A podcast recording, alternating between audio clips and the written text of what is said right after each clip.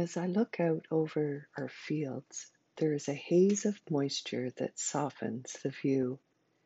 It reminds me of an impressionist piece of artwork, or looking through the lens of a camera with things just a bit out of focus.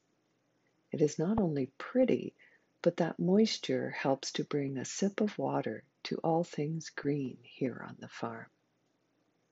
With the sultry summer days and nights upon us now, it is easy to fall into complaining about the weather. I know that this season does not appeal to everyone, and there are those that suffer poor health in extreme temperatures, but that is not the kind of overwhelming heat I feel today. The short lived season of summer is one I embrace as most other times of the year, I work hard just to stay warm. For me, the heat and the humidity is a warm security blanket that brings me comfort. I store that feeling within my memory bank and will wrap myself in it during this deep, frosty winter that never seems too far off in my corner of Canada.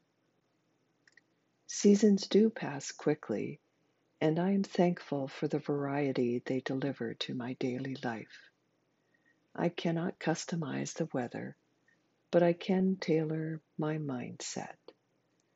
Living with a grateful heart is not only scientifically proven to be good for overall health, but it gives me more of what is lovely to share with others when gratitude is a focal point of my thought process, particularly when I speak it out loud, it seems to multiply in blessing, and it may help others to find hope and encouragement in the midst of a difficult time. I hope you are finding things to be grateful for and to experience the peace and joy that comes with sharing your gratitude with others. Thanks for checking in today.